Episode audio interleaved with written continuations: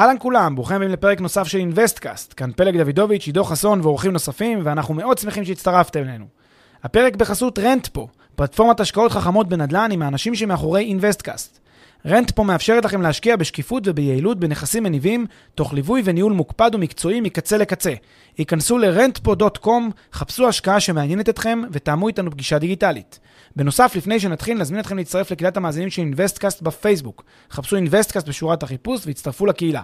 ועכשיו לפרק נוסף של Investcast.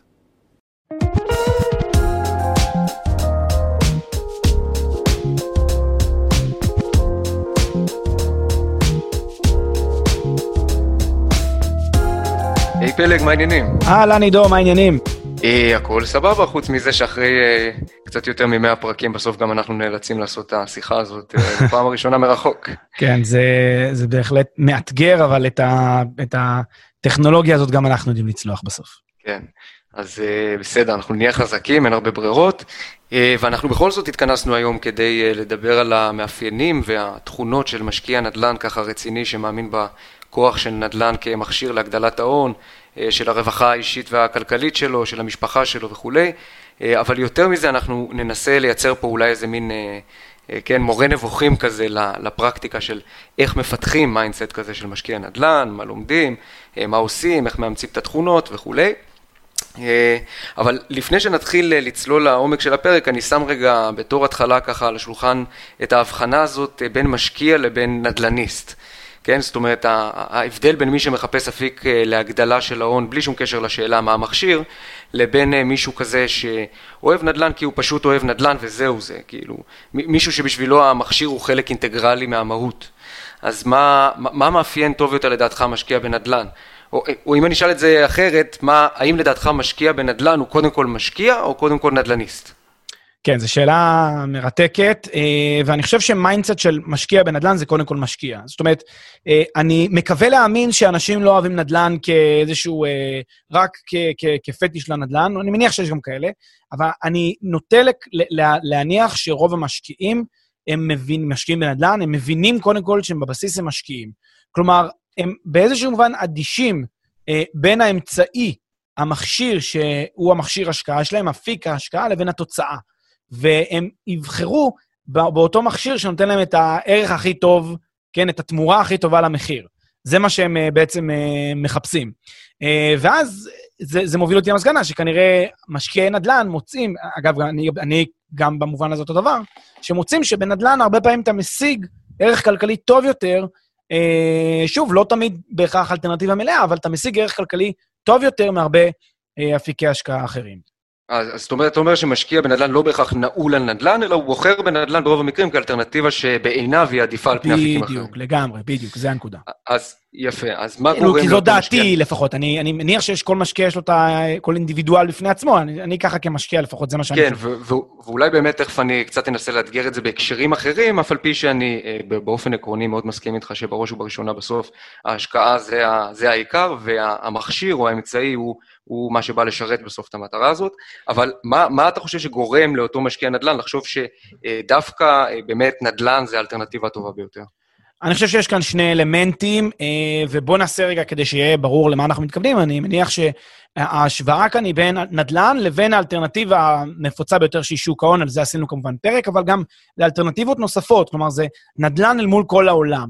אני חושב שכשאנשים מחליטים להשקיע בנדל"ן, הם מוצאים שנדל"ן טוב להם יותר מהרבה אפיקי השקעה אחרים, בגלל שני אלמנטים מרכזיים. אחד זה האלמנט הכלכלי, שאני חושב שהוא אלמנט כלכלי חזק מאוד.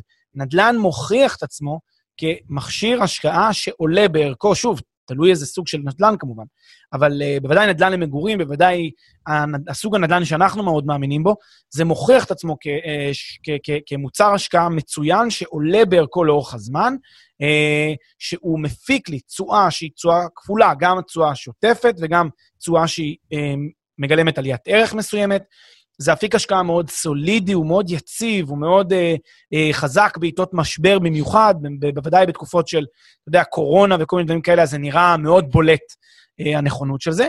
אז זה האלמנטים הכלכליים שמשחקים כאן תפקיד. שוב, אני לא אומר שבזה שנדל"ן הוא כזה, אז אחרים בהכרח לא, הם פחות טובים. אני לא נכנס לוויכוח מה עדיף, זה או לא. אני רק אומר מה, אני רק אומר שנדל"ן כשלעצמו הוא אפיק השקעה מצוין שמושך הרבה מאוד משקיעים בגלל האלמנטים הכלכליים, אבל יש גם אלמנטים פסיכולוגיים מרכזיים שמשפיעים על המשקיעים שגורמים להם לבחור בנדל"ן, וזה באמת הנושא של הארבע הקירות, ביטחון, זה תחום שכיף לעסוק בו, אנשים ככה אוהבים את העניין הזה של השטח, את העניין הזה של העצב, את התכנון, זה נורא כיף, זה נורא מהנה. בוא נגיד, לפחות לדעתי זה הרבה יותר מהנה מאשר אפיקים כאלה אבסטרקטים, שאתה משקיע בכל מיני דברים כאלה מאוד, זהב, נפט, אתה משקיע בכל מיני דברים כאלה שאתה לא כך מבין אותם, אתה לא כך מרגיש אותם, אתה לא כך רואה אותם, אתה אולי יכול לדמיין שיש שם איזה כמה אנשים שרצים וסוחרים בזה עכשיו ועושים לך, עושים עסקה, אתה לא יכול ממש להרגיש את זה כמו שאתה מרגיש נדל"ן, וזה האלמנט הפסיכולוגי שגם הוא תורם, אני חושב, לחוויה של ההשקעת נדל"ן. כן, ואתה יודע, אפרופו האלמנטים הפסיכולוגיים שדיברת עליהם, זה כאילו, זה קצת מצחיק, כן, אבל זורקתי לי איזה פרק שנתקלתי בו בעונה האחרונה של חתונה ממבט ראשון, לא פחות. אני יושב שם, אתה יודע, בספה עם נועה, ויש איזה בחור שמשתתף בתוכנית, קוראים לו אריק, אם אני לא טועה, והוא נוסע עם הדייט שלו, שהוא רק הכיר לפני כמה ימים, כי זה הקונספט של התוכנית. בקיצור, הוא נוסע איתה לברצלונה או משהו כזה, והוא עובר איתה בכל מיני רחובות, ומספר לה שכאן יש לו איזה דירה, ופה יש לו איזה דירה, והם נכנסים לאיזה חדר מדרגות, ושנים באחת הדירות, והוא אתה יודע, הוא עם הניצוץ הזה בעיניים, אז כאילו, אתה מבין שהנכס המוחשי הזה, או היכולת ללכת ברחוב ולהגיד, זה שלי, ולהיזכר בסיפורים של ההשקעות האלה וכאלה, מה היה אז, מה היום, איך זה נראה וכולי, זה כאילו משהו שמרגש אנשים הרבה פעמים, ובמובן הזה, אתה יודע, זה הופך בשבילם למשהו חזק יותר ברמה הרגשית, מאשר השקעה בשוק ההון לצורך העניין. כן, אני מאוד מתחבר לזה, מאוד. לפעמים זה גם גורם לאנשים לעשות החלטות לא נכונות, וגם על זה פעם דיברנו באינבסטקאסט בהקשר של אנשים שעושים, אתה יודע, שמחליטים לשפץ יתר על המידה, וגם יש את הדוגמה המאוד יפה הזאת שתמיד אנחנו מספרים עליה, על איזה מישהי שככה מאוד מאוד התלהבה מההשקעה שלה, וסיפרה לנו, וככה מאוד סיפרה מה היא מתכננת לעשות שם, וזה, ואז נראה לי שזה too much, נראה לי שזה מוגזם, וזה, אמרנו לה, כאילו לא כדאי להפריז בדבר הזה, והיא הבינה אותנו, וחמש דקות אחר כך פגשנו מישהו שיחד איתה, כלומר היינו, והוא פתאום הראה לנו בפלאפון שלו את הדירה שיש לו באיזה מדינה, והדירה הייתה משהו מטורף לחלוטין, ואני מכיר את המספרים שם, כשהבנתי שגם עשיתי חישוב מהיר של התשואה, שהוא מקבל תשואה מצחיקה לכלפי מטה, כלומר מאוד מאוד נמוכה, 2%, כשבשוק מפיקים 5 או 6% על התשואה השוטפת, אז זה היה ממש לנגד העיניים להוכיח את הנקודה. תראי מה קורה כשמפריזים בעיצוב, שמפריזים בהתאהבות בנכס הזה, מטעמים פסיכולוגיים, במקום ללכת על השקעה שיותר כלכלית. אז כנראה שהאמת פה איפשהו באמצע, כנראה שצריך לאזן פה בין שני היצרים האלה.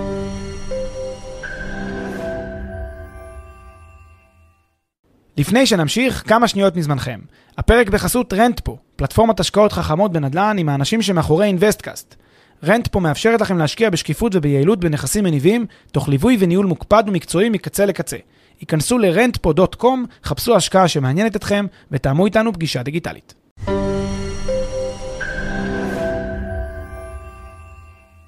אני עושה רגע ריוויינד מהסיפור של אריק מחתונה ממבט ראשון, ומהסיפור על החבר'ה שמגיעים אלינו למשרדים, ומחזיר אותנו לנקודה שבה אמרנו שהשקעות נדל"ן יכולות להיות השקעות טובות גם בהסתכלות כלכלית צרה וגם במובן הפסיכולוגי הרחב, אבל בואו נתמקד רגע שוב במיינדסט של משקיע, מה זה אומר בתפיסה שלך להיות בן אדם עם מיינדסט של משקיע?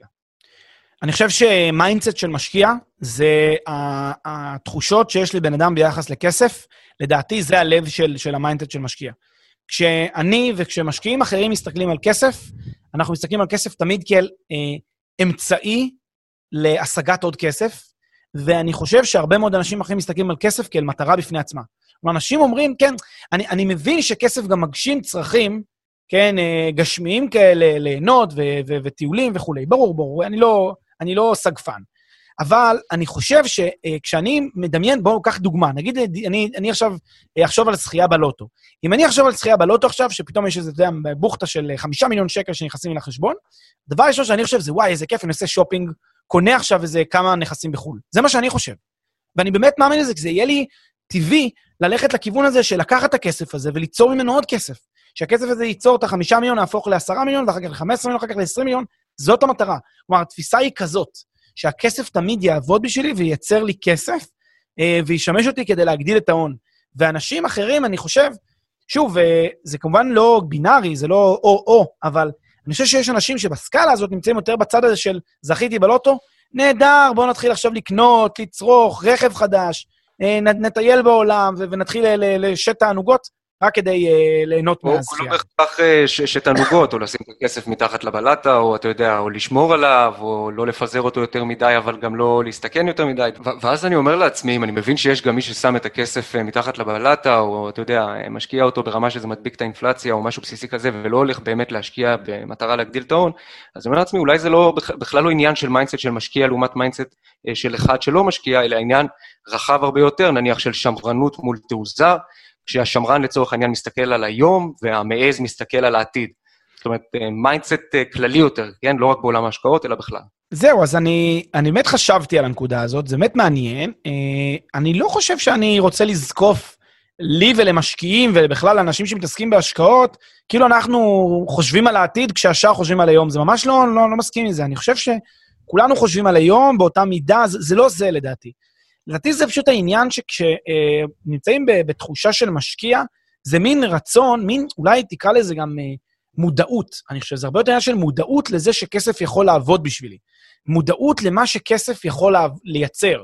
כלומר, אני רואה את הכסף כמו שחקן, כמו איזשהו אמצעי שיודע לעבוד. הרבה אנשים לא רואים את זה ככה, הרבה אנשים רואים כסף כמו שאמרתי קודם, כמטרה כזאת בפני עצמה. ובמובן הזה זה קצת מתפספס, כי בעצם הכסף הוא מכשיר להביא עוד כסף ולהביא עוד כסף, והאפקט הזה של הריבית דריבית, אפקט אקספוננציאלי כזה, כן, בתקופת הקורונה, הכל אקספוננציאלי, אז גם הכסף שלנו יודע לייצר אקספוננט כזה, אז זה באמת העניין, וזה הקטע הזה של, אתה יודע, הכנסה פסיבית, ושהכסף שעובד בשבילי, וכל מיני סיסמאות כאלה, שבאמת תבואות עמוק בהבנה של מיינדסט של משקיע, אני חושב. כן, נכון, אז אתה יודע, יש באמת את ההיבט הפירותי הזה של הדבר התזרימי, המני וכולי, אבל עדיין אני חושב שבהקשר הרחב, משקיעים מסתכלים על העתיד, במובן הזה שמסתכלים על רכיב מאוד מאוד משמעותי של ההשקעה, לא רק שהכסף עובד בשבילי עכשיו, אלא הוא עוד יפצה אותי, אתה יודע, בעת המימוש בעוד איקס זמן, ובמובן הזה אני מסתכל על המשקיע, כי על מי שמסתכל גם או בעיקר על העתיד, יותר מאשר על עובד. כן, יש לזה, אני יכול להבין את הגישה הזאת, אני לא בטוח שכל המשקיעים חושבים כך, כי הרבה משקיעים כן מרשים לעצמם, הרבה משקיעים, תראה, יש מין קטע כזה שמשקיעים, גם כן פועלים פה בצורה קצת מוזרה, כי הם השקיעו, אז הם מרשים לעצמם פתאום, נניח, בן אדם שהשקיע בשוק ההון, ואמר, אני רוצה להשקיע ולעלות עם הנייר, ואז איזה יום אחד הנייר שהוא השקיע בו עלה, נגיד, 10%, ופתאום הוא הרוויח על הנייר, כן, באתר של הבנק, הוא הרוויח 5,000 שקל באותו יום. אז מה הוא עושה? הולך, הוא עושה שופינג, קונה איזה מכונת כביסה חדשה, כי הוא מרגיש שהוא הרוויח את ה-5,000. זאת אומרת, הוא כאילו הרוויח מיד עוד בזבז את הכסף. אז יש פה איזשהו מין כיזוז כזה, שהוא לא באמת ניצל את העובדה. אגב, הוא גם לא באמת הרוויח, רק שהוא ממש הוא הרוויח את ה-5,000, אבל יש כאן איזשהו מין אפקט כזה מקזז, מצד אחד אני מרוויח, מצד שני אני מיד מוציא. לכן, שוב, החשיבה בכך עתיד הווה, אני לא בטוח שהיא משותפת לכל המשקיעים, אבל אני לגמרי מסכים איתך שיש משקיעים שגם רואים את החשיבה הזאת ככזאת, וגם יש מצד השני גם אנשים שהם לא משקיעים, אנשים ששמים את הכסף מתחת לבלטה, הם גם חושבים על העתיד. מניחים את הכסף מתחת לבלטה, אומרים יום אחד אני ארים את המרצפת ואני אשלוף מפה את כמה עשרות אלפי שקלים ששוכבים בו. יפה, אז אנחנו עד עכשיו דיברנו על משקיע במובן היותר פסיבי, אתה יודע, הכסף שלו עובד וכולי, מה לגבי משקיע אקטיבי בנדל"ן, מה מאפיין את המיינדסט שלו? אני חושב שזה משקיע אקטיבי, בסוף מה זה משקיע אקטיבי? זה כמו יזם שמשקיע במיזם של עצמו, כן? אז יש פה שני כובעים, יש לו כובע אחד שהוא הכובע האקטיבי כיזם, וכובע שני הוא כובע פסיבי כמשקיע. יזם לא חייב להשקיע במיזם של עצמו, יזם יכול גם לא להשקיע במיזם של עצמו, ולמנף, כן? למנף את כל המיזם החוצה. אז הוא עושה OPM ב-100%, משתמש בכסף של אחרים, ואז הוא לא משקיע במיזם של עצמו, עדיין אקטיבי, אבל הוא לא משקיע. לעומת זאת הוא יכול גם להשקיע כל כולו במיזם של עצמו, אם הוא קונה בקש. אז זה מצב שבו הוא משקיע אקטיבי. לכן זה לאו דווקא חייבת להיות השקעה פסיבית. יש גם כאלה שכופרים בטענה שאין דבר כזה השקעה פסיבית, לא ניכנס לזה, אבל הרעיון הוא שיכולה להיות פה גם השקעה פסיבית וגם השקעה אקטיבית. שניהם לדעתי... יפה. ובואו נדבר על הקשר בין התודעה או המיינדסט של משקיע, לבין משקיע נדל"ן באופן ספציפי, לבין הרגישות שלו לסיכון, כי אתה יודע, להרבה אנשים יש תחושה שמיינדסט של משקיע זה מיינדסט של אחד שאוהב סיכון כזה. לא נכון, אני לא מסכים לזה. אני חושב שיש משקיעים שהם עדיין משקיעים בכל רמה חבריהם, אבל הם לא מחפשים אתגרים ולא מחפשים סיכונים, הם מחפשים לעשות השקעות סולידיות ונבונות, ולא לא מחפשים את ההרפתקאות. זה שלאנשים יש בראש אימג' של משקיע, כאילו זה סוג של, אתם יודעים, איזה מין אחד כזה ששורף כספים, בזבז כספים, הולך מאמר בקזינו, לא, זה לא ממש, האימג' זה לא מדויק, חושב שהמשקיעים מתפזרים נורמלית, חלק יותר אוהבי סיכון, חלק פחות אוהבי סיכון, חלק מחפשים דווקא את הסולידי. האמת שלדעתי איפשהו באיזון הזה, הדק, שבין אוהבי סיכון לשונאי סיכון, אני חושב שיש יותר אוהבי סיכון, ככה שהתוחלת, כן, של ההתפלגות הנורמלית, קצת יותר לכיוון שונאי סיכון, אז יש יותר שונאי סיכון מאשר אוהבי סיכון, ובמובן הזה אני חושב שזה רוב המשקיעים, וזהו, זה לא פוסל. ואולי, אתה יודע, יותר אוהבי סיכון משונאי סיכון, זה אולי ביחס להתפלגות הנורמלית באוכלוסייה, אבל זה עדיין לא אומר שאינרנטית בתוך קהילת המשקיעים, נקרא לזה ככה, יש יותר אוהבי סיכון משונאי סיכון, אני בכלל לא בטוח. אבל אני לגמרי מסכים עם הנקודה הזאת שאומרת, חבר'ה, משקיע הוא לא בהכרח, ממש לא בהכרח, אוהב סיכון, פשוט בן אדם שמתנהל כלכלית בצורה טובה ונכונה, ואם הוא במקרה אוהב סיכון, אז הוא הולך על השקעות מאתגרות יותר, גם בנדל"ן יש כאלה כמובן, ואם לעומת זאת הוא רוצה לצמצם או לגדר את הסיכון, אז יש לו סט רחב של כלים ומכשירים להגדלה של ההון שהם מסוכנים פחות, והכל בסדר, זה ממש לא אומר שהוא אוהב סיכון. מסכים עם זה. יפה, אז אחרי שהתעסקנו בהגדרות והכל, בואו נצלול לפרקטיקה, איך אני מתחיל לפתח מיינדסט של משקיע נדל"ן?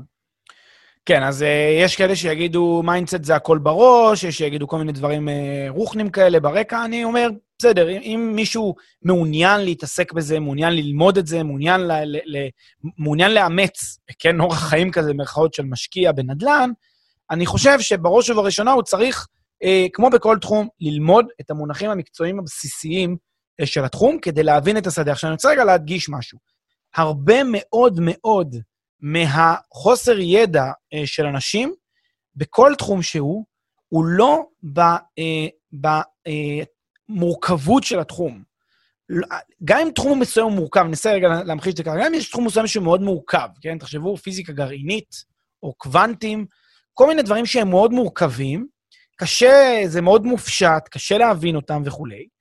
אם אני רוצה להתמקצע בהם, או להבין אותם, אני חושב הדרך לעשות כברת דרך משמעותית, זה להבין את המונחים, להבין את השפה. כלומר, כבר ברגע שמבינים את השפה ואת המונחים, שבהם מדברים מי שמדבר את התחום הזה, כבר אני יכול לעשות כברת דרך משמעותית, שעכשיו אני אוכל להתחיל ללמוד. כי גם בפיזיקה גרעינית, יש המון מונחים שהם בכלל זרים לי, אני לא מבין בכלל מה הם אומרים. לכן גם אם אני עכשיו אלך ויפתח טקסטבוק של פיזיקה גרעינית, אני לא אבין כלום, כי חסר לי רקע של בכלל המונחים הבסיסיים של מה הוביל לזה. יכול להיות שברגע שאני אבין את המונחים הבסיסיים, אני אכנס לטקסטבוק הזה של פיזיקה גרעינית, ופתאום זה לא יהיה כזה מורכב, כי אני פתאום אבין הכל. שוב, זה לא אבין ברמה של עכשיו אני פיזיקאי שמומחה בתחום, אבל לפחות אני אוכל להבין מה אני לא מבין. ואותו דבר ככה גם בנדל"ן. גם נדל"ן זה תחום, גם נדל"ן זה תורה, גם נדל"ן זה עולם שלם שיש לו המון פילוסופיה, והמון תיאוריה, והמון פרקטיקה, והמון דברים שמשתלבים, המון היבטים, ואני חושב שכמו בכל תחום, גם בנדל"ן, ההתחלה היא תמיד בלהבין את המונחים המקצועיים הבסיסיים, וכדאי להכיר את כל המונחים, וברגע שיודעים אותם, אז ברגע ששומעים אותם פעם ופעם ופעם ועוד פעם ועוד פעם, אז עכשיו להתחיל להתמקצע בזה ולהפוך את זה, כן, מין מיינדסט כזה של משקיע, זה כבר הרבה יותר קל, אז פתאום הדברים הרבה יותר ברורים, אז כבר ברור לי מה זה אומר מינוף, וברור לי מה זה אומר חוב, וברור לי מה זה אומר כשאני עושה שיפוץ כזה או שיפוץ אחר, וברור לי, כל המונחים האלה לא זרים לי. וזה פתאום נהיה לי הרבה יותר טריוויאלי, ואחת הדרכים באמת להבין את המונחים האלה ולהכיר אותם ולשחות בהם, היא, אני חושב, פודקאסטים, סרטונים, לשמוע אנשים שמשחקים בשדה הזה, בשדה הנדל"ן, מדברים על נדל"ן, מדברים על זה, כאילו, שומעים אותם את המקצוענים, so called, שומעים אותם מדברים על זה, שומעים אותם איך הם מנתחים את הדברים, ואז אפשר להבין את העולם המונחים, ואפשר להניח שהם יודעים את העולם המונחים שהם פעילים בו. אז אנחנו נמליץ, נעשה כן המלצה עצמית על הפודקאסט שלנו, Investcast, שמי שפה כבר כנראה מכיר. יש כאן 102 פרקים שאפשר באמת לשמוע כאן המון מונחים. אני חושב שסקרנו את רוב רובם של המונחים המקצועיים המרכזיים בעולם הנדל"ן. ואם באמת שומעים אותם ברצינות, את 102 פרקים האלה, אפשר להגיע לרמת הבנה של המונחים בצורה די טובה, כדי להתחיל. לחילופין, אפשר למצוא כל מיני מקורות שמסבירים מונחים מקצועיים בתחום. זה לאו דווקא יכול להיות מקורות שמאזינים להם או מקורות שרואים, אפשר גם מקורות, כל מיני אנציקלופדיות כאלה של נדל"ן, שאולי מדברות המונחים. אני אישית מוצא את זה פחות מעניין, פחות קל לי ללמוד מאנציקלופדיה כזאת שרושמת לי מונח ואת ההסבר שלו, אבל זה ככה מה שאני עושה בתור התחלה. זה הצעד הבסיס. ולא, כמו שהרבה אנשים עושים, ישר קופצים ונכנסים לעסקה הראשונה. אז זה נראה לי שגיאה. כדאי להתחיל, אם אתם רוצים לפתח את המיינדסט, כדאי להתחיל דווקא במונחים. לגמרי. אז אתה אומר, תנאי בסיסי כדי לסגל לעצמך איזשהו מיינדסט של משקיע נדל"ן, הוא להכיר את עולם המושגים כדי לסחוט קצת יותר בחומר, כמו שאמרת, להבין את צורת החשיבה וכולי. אז בוא נהיה יותר קונקרטיים, בוא ניתן איזו רשימה, גם אם לא ממצה, של נושאים שכדאי להכיר לפני שיוצאים לדרך. אני חושב שבעולם הנדל"ן מקיפים אותו מספר נושאים משיקים, וכדאי לקבל ידע בסיסי בהם. עכשיו, איך מקבלים את הידע הבסיסי בהם? אז אמרתי גם פודקאסטים, גם סרטונים. פשוט לכתוב בגוגל או ביוטיוב, כאילו סרטון בתחום הזה, או בפודקאסט, כן? לחפש את המילה הזאת והזאת, ולראות אם יש על זה איזשהו פודקאסט, או איזשהו סרטון יוטיוב, אפילו 5 דקות שמישהו מסביר איזשהו מונח, או מישהו מתייחס לאיזשהו מונח בסרטון, או בפודקאסט שהוא עשה, אני כבר מבין את המונח הזה יותר טוב, כי מישהו גם הדגים לי. מה שהרבה פעמים חשוב זה לקחת את המונח האבסטרקטי כמונח, כמילה כלשהי, לתת לה הדגמה. כשאומרים ריפייננס לבן אדם, אפשר להסביר לו את זה 1000 פעם, מה זה אומר ריפייננס, עד שהוא לא רואה דוגמה מוחשית, שמישהו מסביר שהוא עשה ריפייננס, יהיה לו קשה להמשיג את זה, קשה להבין את זה. לכן צריך את הדוגמה. וזה מה שעוזרים האמצעים האלה, האודיו-ויזואלים, כן, אם תרצה לקרוא את זה ככה. אז התחומים שבאמת הייתי מציע לרכוש מידע. אז אחד זה מימון, עקרונות במימון, חפשו איזשהו סרטון או איזשהו פודקאסט שמסביר על עקרונות במימון. שמאות, אני חושב שזה תחום מאוד, מאוד מעניין בנדלן, מאוד מרכזי, שמונח בבסיס נדלן, כדאי, או אפילו לקרוא איזה תמצית של מה זה שמאות, אפילו ערך בוויקיפדיה שקצת מסביר מונחים, ולצלול ממנו לעוד כל מיני ערכי משנה, או לראות סרטון וכולי, על שמאות. כנ"ל תכנון ובנייה, אני חושב שזה עוזר. כנ"ל מונחים משפטיים בסיסיים בעולם המסחרי. כדאי לראות איזשהו סרטון שמסביר כמה מונחים, הצעה וקיבול, תום לב, מסע ומתן מסחרי, כל מיני דברים כאלה שעוזרים לי להבין קצת יותר את עולם המונחים המשפטיים, מה זה טאבו, מה זה הדברים קצת יותר בעולם הקניין, כדי להבין טיפה יותר את הדבר הזה. מיסוי, אני חושב גם כן ידע נדרש בעולם הנדל"ן, כי נדל"ן ומיסוי הולכים יד ביד, זה אנחנו כבר יודעים. וזהו, זה בגדול הנושאים. שימו לב, אין פה לא, אתה יודע, כמו שהרבה אנשים מדמיינים, שיפוץ, אדריכלות, נכון, זה יכול לעזור, אבל זה אני כבר רואה אותו כידע עודף, זה אם אני רוצה להתמקצע במשהו.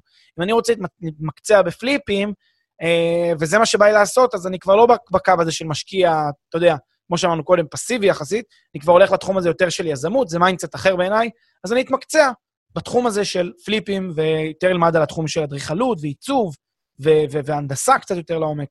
אחרת, כדאי להישען על הדברים היותר בסיסיים, ובזה להתחיל פחות או יותר. לגמרי, ובמסגרת הדברים הבסיסיים, אז גם, וכמובן, אולי, אתה יודע, אתה מתייחס לזה כאל משהו טריוויאלי, או רחב יותר מעולם הנדל"ן, אבל סוגים של תשואות, תשואה על ההון לעומת תשואה סתם, הדברים, להבין קצת את המושג הזה של תשואה, תשואה מורכבת, בית מורכבת, עיירה, קאפ, סוגים שונים וכו'.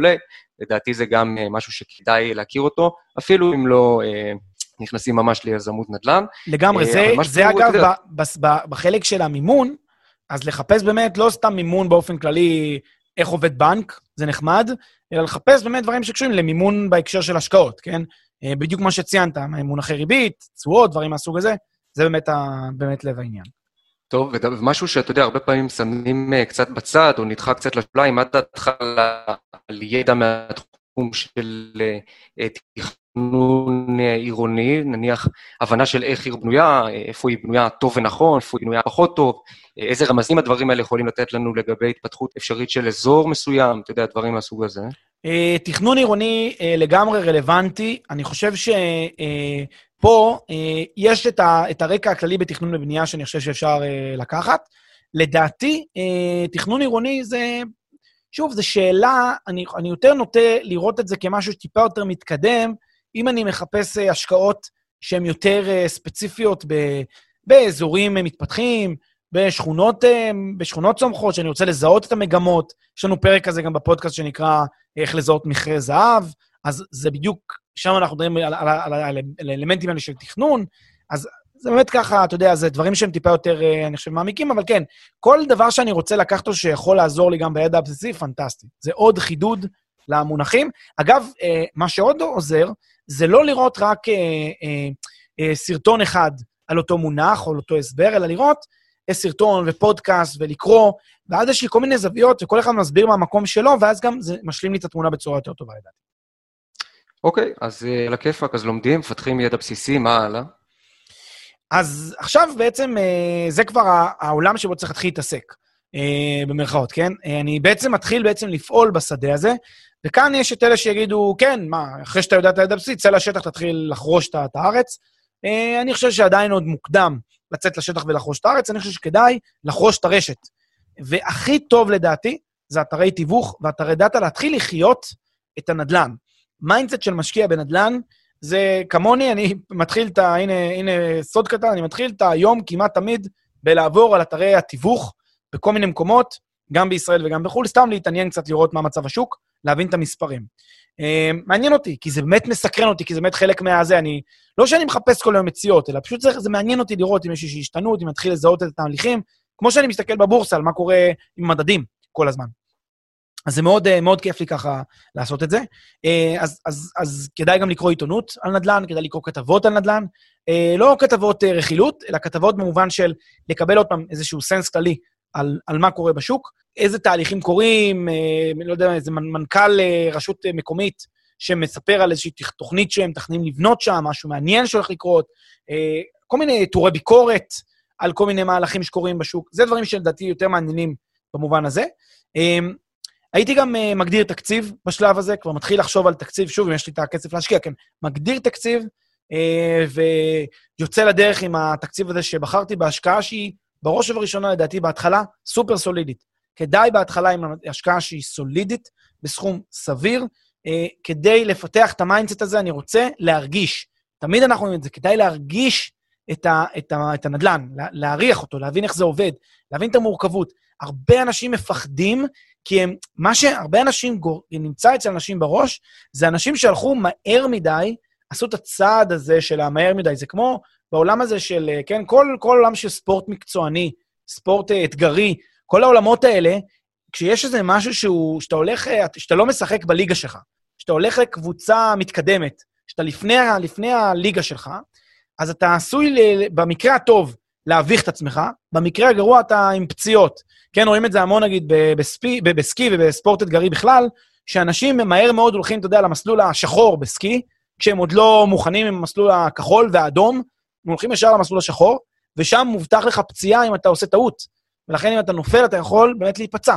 והרבה מאוד אנשים נפצעים בגלל שעושים את הקפיצה הזאת מהר מדי, ואז מה שקורה נוצר באמת תחושה, שזה מסוכן, שזה לא טוב, וזה השקעות לא טובות, לכן אני אומר, בואו תתחילו לאט לאט, תאריכו, תרגישו קודם כל את המסלול הכחול, תרגישו קודם כל איך לאט לאט, איך זה עובד, תתאמו, ותמיד תוכלו אחר כך, אחרי שראיתם כי טוב, או מה שיצא לכם, להחליט אם להמשיך, ולהעלות את האימור, או להוריד, אבל לפחות אז אתם תישארו לפחות עם המסלול הנכון, ולא לרוץ מהר מדי, אז בהקשר הזה, ואתה אומר, אם אני מפרש אותך נכון, אתה אומר, כדי להגיע לאיזה מיינדסט מלא, אין ברירה, חלק אינטגרלי מזה, זה גם לחוות את הדבר הזה, ומוטב לעשות את זה בהשקעות סולידיות יותר, דירת מגורים, אזורים סולידיים, ומשם להמשיך, כי זה מכניס את זה לתודעה שלך באופן יומיומי, יחד עם כל הידע התיאורטי, והפודקאסטים שאתה שומע, עם כל הכבוד. כן, אני חושב שהתיאוריה, נכון כמו שאתה אומר, היא באמת, היא לא הפרקטיקה, היא חוקה מאוד מהפרקטיקה, ואני חושב שאי אפשר להיכנס לפרקטיקה ברצינות בלי התיאוריה, כמו שאמרתי קודם, כי אני חייב להבין את המונחים, לכן גם אני לא מזלזל בתיאוריה, אבל כמו שאתה באמת ציינת, וזה אני גם מסכים, שצריך בסוף גם לעשות הצעד, וגם את זה אנחנו תמיד אומרים, בסוף, אחרי כל הלימוד, אחרי כל המחקר, מי שיש לו באמת מיינדסט של משקיע, פשוט משקיע, פשוט עושה את זה, ורואה איך זה עובד, ולא מנתח כל היום what if, אלא פשוט יוצא לדרך ועושה את זה, זה לדעתי הבסיס לכל השקעה, וזה באמת מה שמבחין בין משקיע לבין מי שמדבר על השקעה. what if זה כמו, כן, זה כמו לולאה שלא נגמרת כזאת הרבה פעמים, וגם מזה כדאי להימנע, וממזערים סיכון, אתה יודע, מבין האלטרנטיבות בעולם הנדל"ן, בוחרים באלטרנטיבה שהיא יחסית סולידית, הולכים לישון בשקט, אבל יוצאים לדרך, עושים את זה, ובדרך כלל מפה, מה שנקרא, השמיים הם הגבול, וזאת הרבה פעמים רק התחלה של סדרה יותר ארוכה של השקעות, גם אם לוקח זמן עד שעושים את ההשקעה הבאה, כי בכל זאת צריך לצבור הון וכולי, אבל זה לגמרי, כששמים את הרגליים על הקרקע, זה נותן תיאבון לעוד, והרבה אנשים גם עושים את זה. נדמה לי שהשיחה עברה טוב, עידו, מה אתה חושב? עבר סבבה, אני אפילו, לפחות באוזניות שלי, אני שומע את זה יותר טוב ממה ששומעים בדרך כלל כל מיני שיחות זום, אבל מי יודע, זה נדע רק אחרי סיום ההקלטה. מעולה, אז א', אנחנו נשמח לשמוע תגובות גם שלכם, בקהילת המאזינים של ה-Investcast בפייסבוק, חפשו Investcast בשורת החיפוש, תצטרפו לקהילה ותספרו לנו, גם אנחנו נשמח לשמוע תגובות שלכם על איזה מיינדסט יש לכם כמשקיעי נדל"ן ובכלל, מזדהים, לא מזדהים, מאוד נשמח לשמוע רשמים, וגם נשמח לשמוע פידבק על הסאונד, על האיכות של הסאונד בפרק הזה, כי עם הסגר, אם אנחנו נשאר בסגר, לא תהיה לנו הרבה ברירה, אלא להמשיך ככה בעוד איזה פרק או שניים לפחות, אז נשמח לשמוע אם יש משהו שאתם חושבים שצריך לשפר פה. תודה רבה בהקשר הזה על התגובות שלכם. יפה, אז תודה פלג, וכמו שאמרת, ככל הנראה שבוע הבא שוב בזום. תודה רבה, עידו.